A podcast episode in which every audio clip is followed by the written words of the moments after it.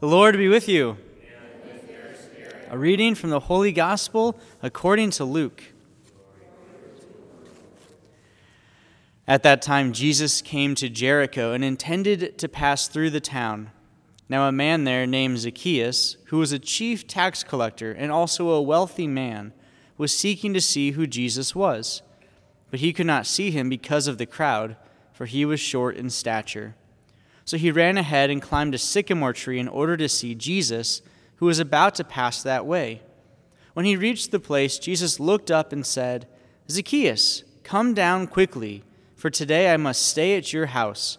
And he came down quickly and received him with joy. When they saw this, they began to grumble, saying, He has gone to stay at the house of a sinner. But Zacchaeus stood there and said to the Lord, Behold, half of my possessions, Lord, I shall give to the poor. And if I have extorted anything from any one, I shall repay it four times over. And Jesus said to him, Today salvation has come to this house, because this man too is a descendant of Abraham. For the Son of Man has come to seek and to save what was lost. The Gospel of the Lord. Who has heard this story of Zacchaeus before? Is, it, is there anyone this is like their first time hearing the story of Zacchaeus? Okay, awesome. Very cool. It's probably one of my favorite stories to hear in the scriptures, uh, especially when it comes to trying to use your imagination uh, in praying with this, because there's lots of imagery here. So, We've talked about this in the past. The, the missionaries have talked about this in hearing the Word of God that God wants to use our imagination, He wants to use that voice in our head. Um, so let's just take a minute. Let's kind of go back and let's try to put ourselves in the scene here with Zacchaeus. All right, so uh, if it's helpful for you, you can close your eyes. Um, if, it's not, you don't have to worry about doing that. But let's just start by, by thinking about the time of day. For you, is it in the morning time? Is it in the afternoon? Is the sun high in the sky? Is it just rising or just setting? So, kind of take a second, and think about that. Let's start thinking about maybe, you know, the fact that there's these large crowds, that there's this there's this person coming through the town everyone's really excited to see so what's the kind of noise level you're hearing is it is there a lot of hustle and bustle is it really crowded you know let's kind of imagine that a little bit now imagine that you're this individual who just so desperately wants to see Jesus, that you've, you've been hearing about him, you've been, you've been hearing about these great stories, and you're like, man, I can't wait to. But there's, there's all these crowds, and like, I can't see him. I can't see through these crowds. And then all of a sudden you see a tree. So imagine this tree in your mind. What does that tree look like that you're about to climb? And then walk over to that tree and start climbing up the tree. Now, when you're up there in the tree, just imagine that he starts to, that Jesus starts to walk through, and all of a sudden he stops and he looks up at you in the tree and he says, Your name. So say your name in your head. And then say, say your name and say, Come down. And Jesus invites you to come talk to him. All right, you can open your eyes. So I'm curious, like, how many of you are able to get like a decent, decent visual there? Okay, good. That's good practice. That's good practice.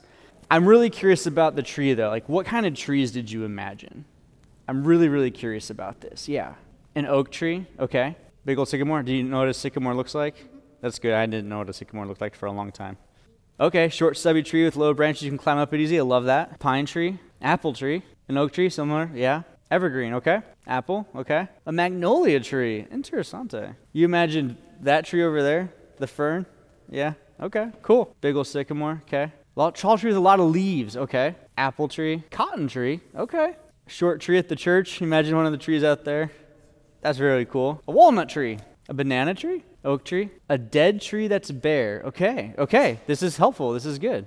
Big old dead sycamore tree. A big tree that's open. So some had mentioned trees with like leaves on them, and some mentioned dead tree, like trees with no leaves on them.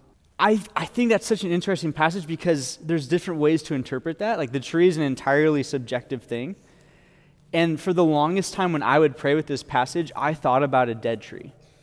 Like a tree that I climbed up, and so like it's pretty easy to see me. So when Jesus looks up, he's like, Oh, yeah, there you are, Jay. Come here. I'm like, Okay. But then someone mentioned one time in praying, like, as they were envisioning the scene, they envisioned a tree that was full of life and it was full of branches and full of leaves. So you kind of had to, like, scope through the leaves. Like, you were really hidden. And when they said that, and the fact that Jesus still looks up and still sees me and still calls me down, changed my whole perspective. That even though there's all these things that might try to block me or things that try to hide me, Jesus will still see me and he'll still call me. I was just like, what? Like, mind blown. Now, let's talk about some other things about Zacchaeus. Is Zacchaeus a well liked individual? I'm getting a lot of no's. Why wasn't he? What were some of the things that like people did not like Zacchaeus for? Yeah, they don't like tax collectors. They take all their money. So that's a big reason they didn't like him. Is there any other reasons they didn't like him?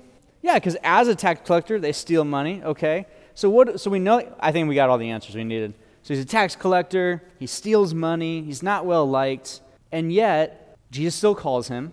So that's a really important thing to recognize. Like Jesus still calls even sinners. But when he comes down, what are the people doing? Do you remember what they were doing when he came down?